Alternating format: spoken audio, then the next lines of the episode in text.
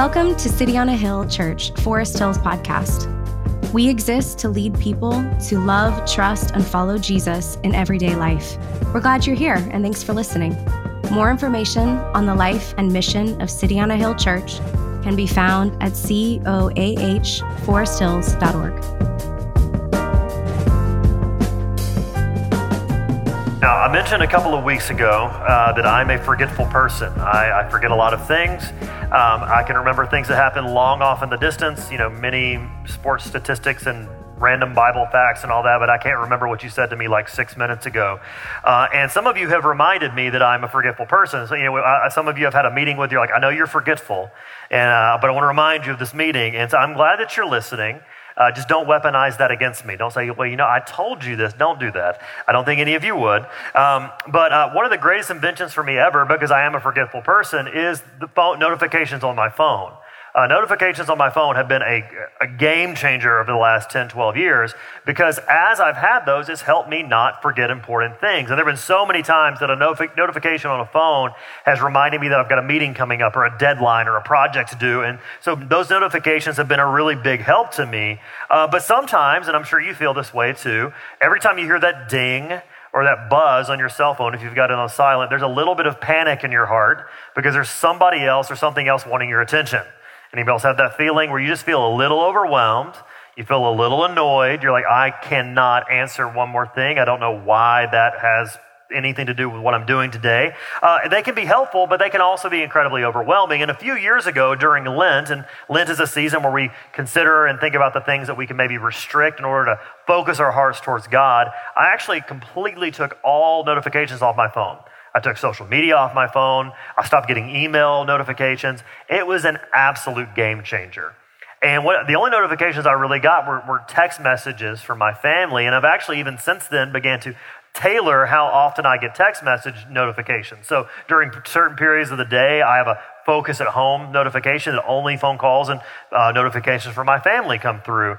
And what I've noticed as I've done that, what I've found is that, that the more that I limit the messages I receive, the more I'm able to focus on the messages that matter. The more I'm able to limit the intake of information, less overwhelmed I am. And, and what I've found is I'm more attuned to what's important because I'm just kind of tuning out all the excess noise.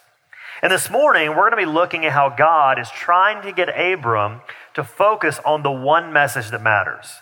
Abram has been internalizing all of this information around him, this idea that he has to have a son in order to matter. He lives in a culture where not having children was often seen as a curse. We saw last week how he had, internalized the culture's message that you can do things outside of God's will, outside of God's plan, in order to try to thrive. And he tried to kind of engineer that with Hagar. And we see here how God is bringing him to a point where he focuses on the one thing that matters, and that is the promise of God. That God had made a promise to him. And so this morning, we're going to be looking at Abram and the covenant. Now, you may be thinking, if you've been here with us for a few weeks or you've read the book of Genesis, that this seems a little bit redundant. Like, haven't we heard this before? And you're right. We have heard this similar message two other times. We've seen in Genesis chapter 12, where God initially makes the covenant with Abraham. He calls him out of darkness, he calls him out of, of Ur, and he says, I'm going to make you into a people and into a nation. I'm going to bless you. I'm going to give you a land. I'm going to give you all these things. And we saw in uh, Genesis chapter 15 a couple weeks ago that God reaffirmed that covenant. He reassured Abram in his doubts. And it seems a little redundant to talk about it a third time, right? Here he comes again, reminding Abram, I've made this covenant with you. I've made these promises with you. I'm going to do this again. And it seems so redundant, and it seems like such a kind of a repeated story that liberal scholars actually would say that this was not original to the text. It is original to the text. But they were believing that why in the world would someone need to hear the same message three times? And then we look at our own hearts. I need to be reminded over and over and over again of the goodness of God. Abram is being reminded because what happened immediately after the promise in chapter 12? What did Abram do? He went to Egypt and he forgot the Lord's goodness. He forgot the Lord's promise. And he, because of his fear, he fell into a terrible decision. We saw last week how after chapter 15, God has reassured him in his doubts. Uh, Abram and Sarai decide that they're going to take things into their own hands with Hagar, and they forgot and they failed, and they caused all sorts of problems. And here in chapter 17, we see the graciousness of God coming to Abram again, telling him of his promises that he is good and that they will come to pass. And you and I, we're not that much different. We, we forget the promises of God so easily. And it may seem repetitive to hear kind of the same message again, but just like Abram and Sarah, we need to hear the gospel over and over and over again. There's an old story that's kind of legend uh, about Martin Luther, the great reformer uh, in the Protestant Reformation. And in the, in the 1500s, there was a, supposedly a church member that came to Luther and said, uh, Why do you keep talking to us about Jesus over and over again. There's lots of stuff in the Bible you could talk about. It always seems to be that your message is about Jesus or ends up on Jesus. We want to talk about something new. And he said, Well, I'll start talking about something new when you start believing the gospel. I'll start talking about something new when you come in here looking like people who believe it. And the reality is, is we are the same way because we leave church on a Sunday or we leave community group and we're full. We've been singing, we sing about how God is worthy of more glory, where we're so full, we believe it, we believe we're forgiven, and we get to Tuesday and we forget it. We fall again. We leave here believing, man, I'm so loved by God. God satisfies my soul, and we get to midweek and we start to doubt it. We believe we're a part of a community and we're loved by the church, and then we start to feel insecure about whether people actually like us and will accept us as we are. And the reason that we leave and we forget is that here, when we're hearing the gospel message, it is crystal clear. We're hearing about the love and the faithfulness of Jesus, his life, death, and resurrection on the cross for us. But the second that you leave the door, you're being bombarded by messaging. You're being bombarded by messaging saying that your worth and your value comes from your career, that your worth and your value and your dignity comes from your relationship, that your worth comes from all these other things. And we have to learn to quiet our hearts, push all the other messaging away, and hear God and remember his faithfulness to us. And what helps us remember this is God's covenant promise. An agreement between two parties, as we saw in chapter 15, that one says, I am going to stake my very life on this promise. And so we're going to dig in today on how this covenant helps us. It helps us remember and rehearse the gospel. So let's look at how God reminds Abram and Sarai with the covenant and the hope that this gives us. So this morning, the covenant is going to answer three questions for us. The first question it's going to answer is what does God promise? So, what does God promise? We look at verse 1. When Abram was 99 years old, the Lord appeared to Abram. Now, there's been a very large time jump. If you look at the end of chapter 16, Abram was 86. Where did the years go? 13 years later, here is Abram. If you've ever watched a TV show where they make a very large time jump, um, you know what we're talking about. So if you ever watch Stranger Things, uh, they eventually had to make a time jump because they couldn't film fast enough to make them look like they were their age. It's like, why does that 13 year old have a five o'clock shadow? Like you're trying to help them see that. There's a large time jump here. There's a time jump and now they're Abram's 80 or 99, Sarai is now 90, and it has been 13 years since Ishmael was born. Ishmael was the son of Abram and Hagar, and there have been 13 more years of waiting.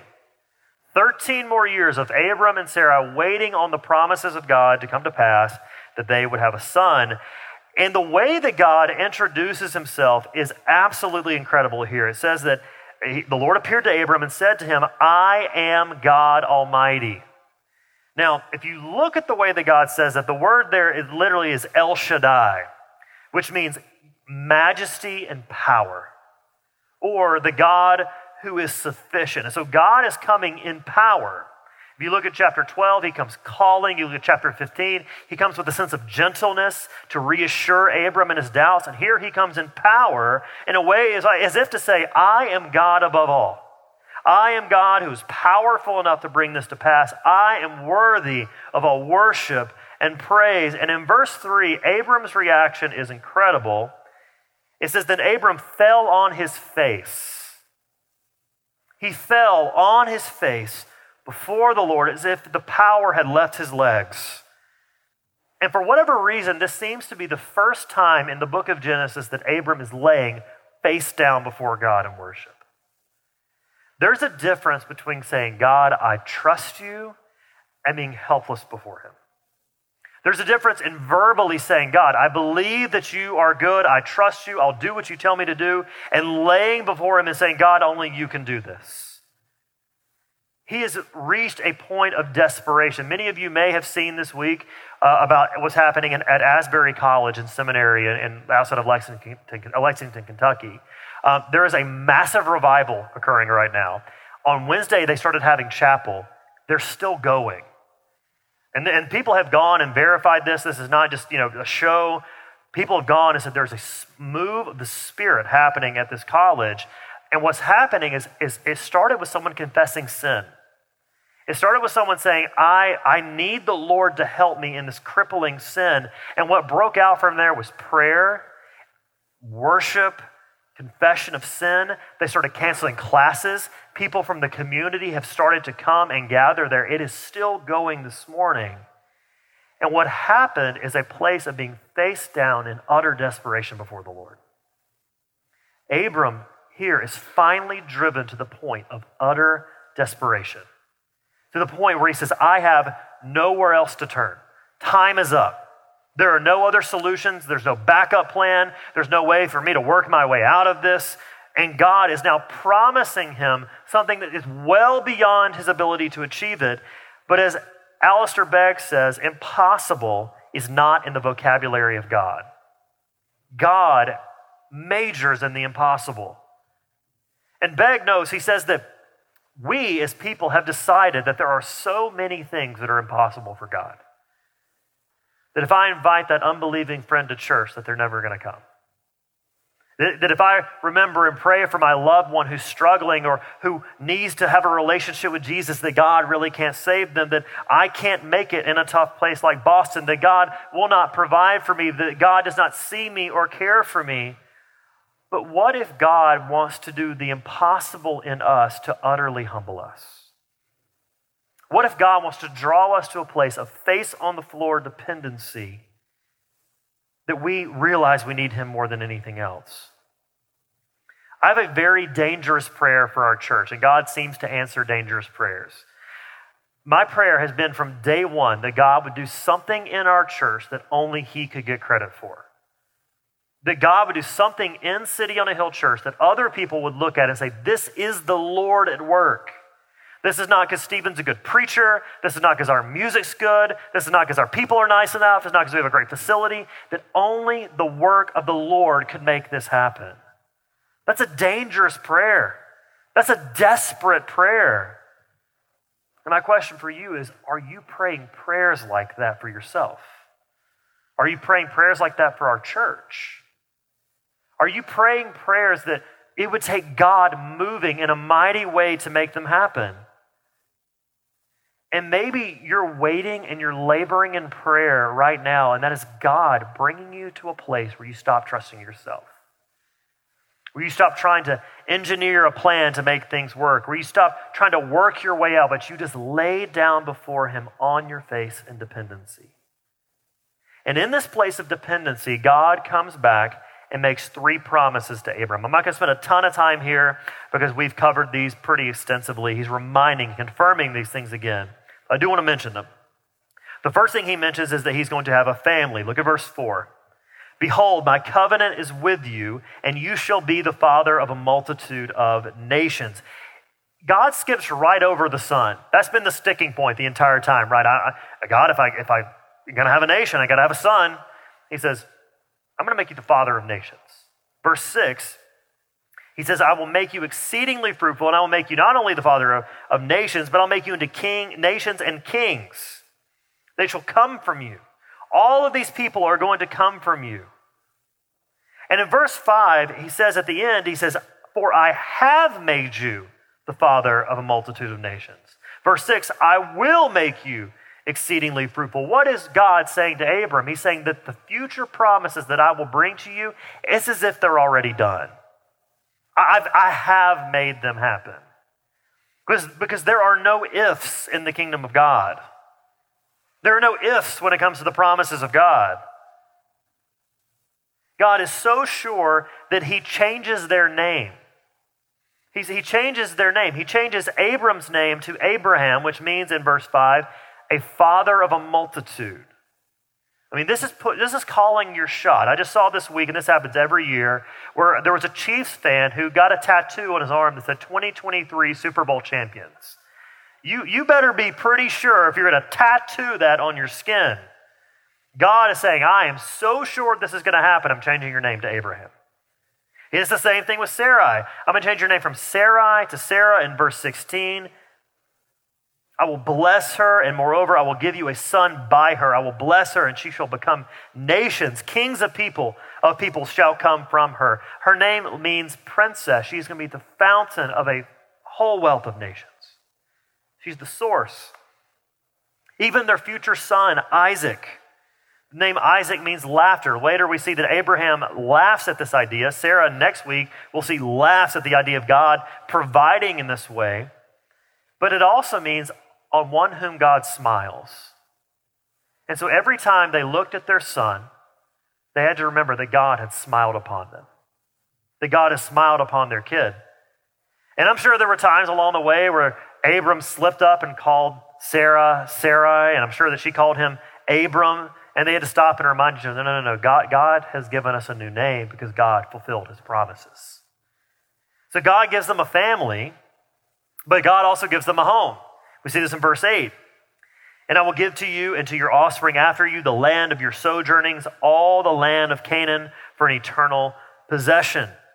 They've been wandering and sojourning, and his, his future descendants would wander for hundreds of years, finally trying to find their way to this place that would be a home. And we understand what that feels like as we feel homeless in this world, and God will one day provide us a home too. But the last promise is kind of unique the end of verse 8, I will be their God. Now, this one seems sort of new because most of the promises so, so far have been around the land and the people and the possessions, but this promise is the one that makes all the other promises possible. This is the promise that makes the idea of the land and the son and, and the people possible. Because every promise that God makes is backed up by his power to fulfill it. There used to be a day where you would write checks. We were joking about this in our pre-service prayer about how we all give now by, you know, by doing it online. We have a box in the back for people who have cash, but like no one uses checks anymore. And there used to be a time in church where you have like check writing music where you could there'd be music in the background, usually like a piano, and somebody be writing your check to drop in the offering plate. But back in the day, if a check was only as good as the person who wrote it. A check was only as good as the person who wrote it. So if you're like your sketchy cousin was writing you a check, there, you knew there was no money in the bank. But God is writing a check that he, you were able to cash. God is making promises that will come to fruition and we will have them eternally in an everlasting promise because God is eternal and he does not change. Or as Marshall Segal says, that every good we receive has its roots in one extravagant promise I will be their God, and in Christ, your God. Now, the, the, the, three promises that were made to Abraham were also made to his descendants. And so we see that it was made to his physical descendants in the Old Testament. But the New Testament tells us that the true children of Abraham are those who place their faith in Christ. Galatians 3 If you are Christ's, then you are Abraham's offspring, heirs according to the promise. What does that mean? It means that because of Christ, you now have a family. You've been brought into God's family, or as Galatians 4 says, that we've been adopted as sons and daughters of God. You have a home, that all of our restless wanderings will find their home in God Himself, and that you have a God who cares for you and loves you forever. And we begin to experience this, this in part as the church. The church is this kind of pre heaven vision of what heaven is going to look like, what the new heavens and the new earth are going to be. That we get this family where we get to love and care for each other as, brothers and sisters in Christ, called from every tribe, tongue, and nation. That this can truly be a home, a safe place, and that we get to look to God together who loves us. Are you taking advantage of what God promises you? So, God promises, that's the first question. What does God promise? But the other side of the covenant is what does God expect? What does God expect from us? Now, Dallas Willard says that grace is not opposed to effort, it's opposed to earning. Um, God is opposed to us trying to earn our salvation or earn a place in his family. And so this isn't about earning a blessing or, or proving ourselves, but there are some expectations that God has on his people. There's a proper way to receive the promises of God, and this is why saying a prayer is not magic. You know, saying a prayer to, to be saved doesn't save you, it's God who saves you. It's faith in Christ that saves you. And so, a relationship with God is purely an act of His grace, and we have to receive it by fulfilling what our end of the deal would be. And here's what God expects from us to fulfill the, our end of the covenant He expects us to come to Him with a whole heart. There's a wholeheartedness that God calls, from us, God calls for us to have. What does that look like? Verse 1 I am God Almighty, walk before me and be blameless. The idea of walking is, is a way of life. That we're walking in such a way that is devoted to God, in such a way that it's not hypocritical, it's not inconsistent, but that we're walking with Him step by step. A devotion that says your glory is first, your glory the most, your glory alone. And it's a posture of giving over control to God and saying, I will walk in whatever way you call me to. I'll be blameless. I won't miss the mark because you are good and you'd lead me to life. But we so often want to try to grab for that control. I'm about to have to teach a teenager how to drive. Um, and there are going to be many times where I'm going to feel very out of control and I feel like I'm going to die. Um, I remember being uh, 14, 14 the first time I was actually able to driving a car, and my mom said, Hey, I want you to drive the car out of the driveway. And so, uh, and if you knew where I lived, there were, you drive out of the driveway, you go down the road, and there were like two giant caverns off the side of this road. I don't know why this was the first test. And it's like, you know, it's like you fall off into the Grand Canyon over here. And so we pull out of the driveway. And as we go, I just kind of keep making like a circle. And we almost go into their cavern. I spin the wheel and turn us around. My mom is yelling. Everyone's crying. There was de- she definitely wanted to grab for the wheel. I'm sure there are going to be times that I want to grab for that wheel too when I'm teaching Lily to drive. When life is hard, when it feels out of control, what we want to do is we want to grab the wheel and turn it in the direction we want to go. We want to walk in the way, not this blameless, not the way that's before the Lord, but the way that we feel leads to safety, the way that we feel leads to life, the way that we feel leads to flourishing. But what God is saying is even when it's hard, trust me with your whole heart. See, wholeheartedness means whole obedience. It means obedience from the heart, like Jesus said in the Sermon on the Mount, that it's not just doing the actions, ticking off the list, it's loving Him more than anything and saying that, God, I want to obey you from a right heart. And here, God leaves no half measures for Abraham. He says, Abraham, I want you to circumcise yourself, your children, everyone in your household. And he goes to great pains to explain this has to be every single person. And Abraham, it says, that very day obeyed the Lord. So God expects our whole heart, He expects our whole obedience. But He also wants to, us to approach Him by faith. We approach God by faith. It's a type of trust that leads to action. It's like when you're a little kid and your parents were uh, telling you to jump into the swimming pool. They're waiting for you to, to, to catch you. And you say, Do you trust me? And they're like, You're like, Yes, but you don't jump into the pool. You don't actually trust your parents.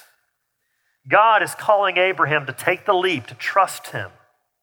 And we see this in verses 15 through 21 as he begins to slowly unpack this with Abraham. And he tells him in verse 16, I will bless her, and moreover, I will give you a son by her. I will bless her, and she shall become nations, kings of peoples shall come from her. So he tells Abraham, Abraham again of what he's going to do. And I find Abraham, Abraham's response just absolutely amazing. I think we're seeing faith working itself out in real time. Faith, faith isn't brainless. We're actually working and wrestling with God. It reveals his heart in this. And in verse 17, it says, Then Abram fell on his face and laughed and said to himself, Shall a child be born to a man who is a hundred years old?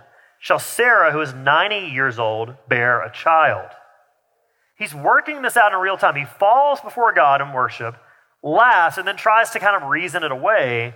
And in verse 18, he just goes to what's practical. He says, Well, you know, we've, we've got Ishmael. Um, oh, that Ishmael might live before you. This seems attainable. This, this seems possible. Have you, have you ever done that? Where you say, God, this other solution seems like something I could handle. This, this other thing you're asking me to do seems like something that I could possibly do. This talking to this person seems a little less intimidating. This place over here seems less difficult. This over here seems like the easier path. This seems that has to be what you're calling me into.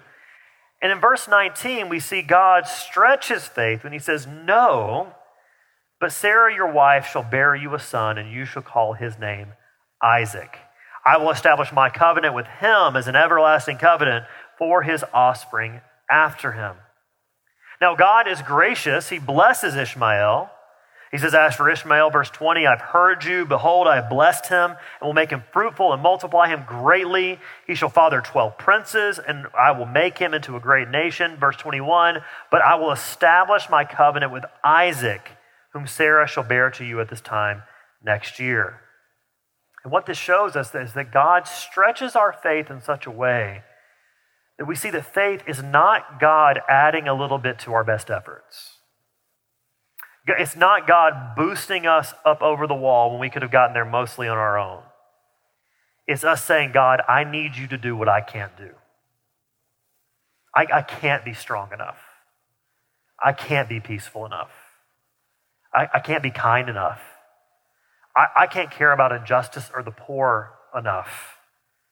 I can't be good enough or moral enough or obedient enough. I can't love you with my whole heart.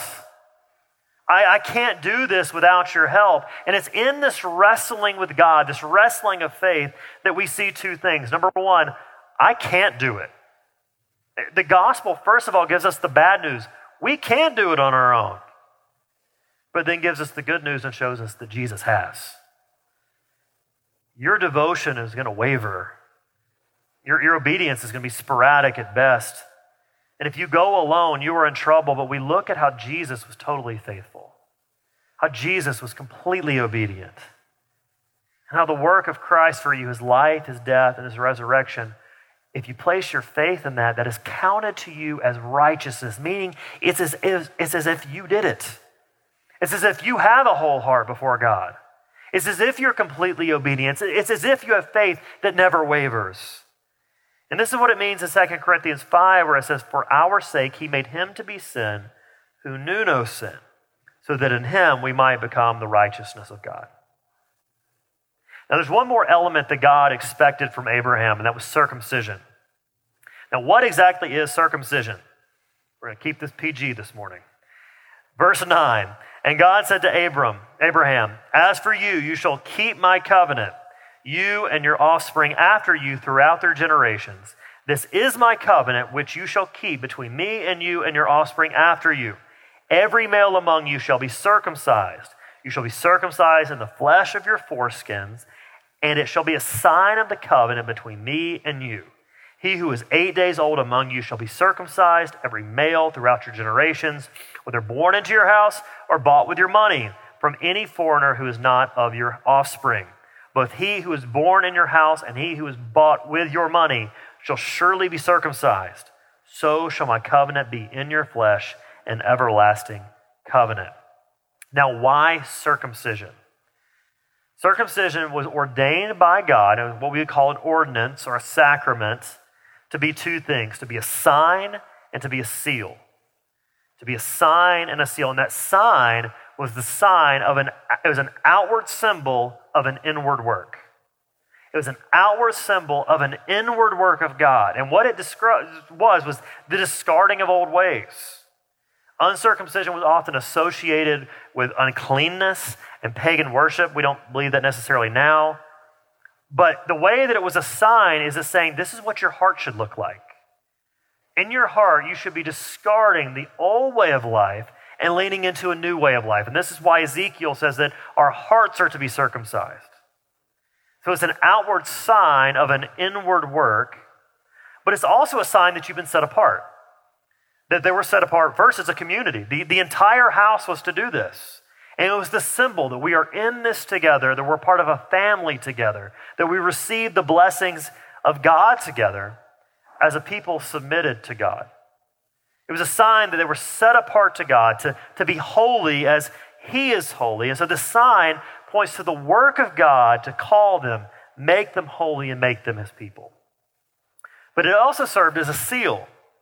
And the seal in the ancient world was, was a wax seal. So they have a letter, and you may have seen this in an old movie, and they would take a wax seal and seal the letter. And what that did, it was, we, you know, we don't have AI, it didn't have AI back then to tell you whether it was a forgery or not. The seal was the way that you knew it was authentic.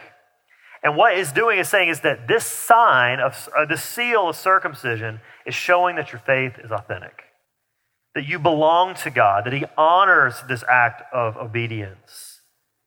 So, what does this mean for us? Does, does this still apply? In fact, there's a lot of, we don't have time to unpack everything in the New Testament about why either circumcision or uncircumcision physically is what saves us. But Jesus fulfilled this Old Testament pro- promise. He fulfilled it to Abraham so that everybody who believed and trusted in this sign and seal would be saved, but also that anyone who trusted in him would, since then, would be considered children of God who'd received these promises. We see this in Romans 4 in verse 13. For the promise to Abraham and his offspring that he would be heir of the world did not come through the law, but through the righteousness of faith. Skipping down to verse 1. Therefore, since we have been justified by faith, we have peace with God through our Lord Jesus Christ. Through, who, through him, we have also obtained access by faith into this grace in which we stand, and we rejoice in the hope of the glory of God. And so, for us, is there a similar sign and seal that helps us believe this? The answer is yes. That is the sign and seal of baptism. Baptism is a sign for entering into the kingdom of God. And we believe that it's for those who've professed faith in Christ. And once you profess faith in Jesus, you're brought into God's family. And we see that Jesus did this as a pattern. It says in verse or Matthew chapter 13. Then Jesus came from Galilee to the Jordan to John to be baptized by him. John would have prevented him saying, I need to be baptized by you, and do you come to me? But Jesus answered, Let it be so now, for thus it is fitting for us to fulfill all righteousness. Then he consented. And when Jesus was baptized, immediately he went up from the water, and behold, the heavens were opened to him, and he saw the Spirit of God descending like a dove and coming to rest on him. And behold, a voice from heaven said, This is my Son, my beloved Son, with whom I am well pleased. Jesus did this as a pattern for you and I to step into as a symbol and a sign of what God has done in us inwardly. It's an outward sign of the washing away of sin. Not that baptism actually washes away our sin, but the Spirit inside of us makes us clean, makes us new. And the reason that we do this as a church and we celebrate this is what it symbolizes is that you're entering into a family. We, we did baptism, we've done did five baptisms last year. We pray to do more this year. And what's the symbol is as you're being baptized and you're raised from the water, you have other people around you cheering for you, committing, saying, I am for you and I'm going to help you follow Jesus. It means that you are entering into a home, a safe place with God and His people. And it's a picture that God is your God and is faithful to you. And so if you've not been baptized, I would encourage you to do so. I would encourage you to take that next step of obedience that sign and the seal of your salvation. So you can fill out that yellow card and drop it in the box in the bag, mentioning that you want to be baptized. Now, quickly, as we wrap up, the last question that the covenant answers Who is this for? Who is this promise for? And it's simply for anyone who wants it and for anyone who's willing to receive it. Now, if you look at the language here, it's very inclusive. He says, he tells Abraham, it's not just you, it's everybody in your house. It's not just you. I want everyone in your house to take this on, whether they were born into your house, whether they were bought into your house, whether they're Hebrew, whether they're a foreigner. Every single one of them now has access to the blessings that I'm promising. Women were able to enter into this promise through being a part of this household. And we see the access that we have through Christ in Galatians 3. For as many of you as were baptized into Christ have put on Christ. There is neither Jew nor Greek, there's neither slave nor free, There's no male and female, for you are all one in Christ Jesus. The blessing that God offers you through Christ is yours if you're willing to receive it. The blessing of, of eternal life, the blessing of the forgiveness of your sin, the blessing of your shame being removed is available to you if you will take it. There's a warning in verse 14 to not reject the blessing of God and risk being cut off from God. Will you take what Jesus offers you today? Yes, it seems costly. It means giving your life to Jesus, but what you'll find is that He's better than anything you could ever imagine living for. Let's pray.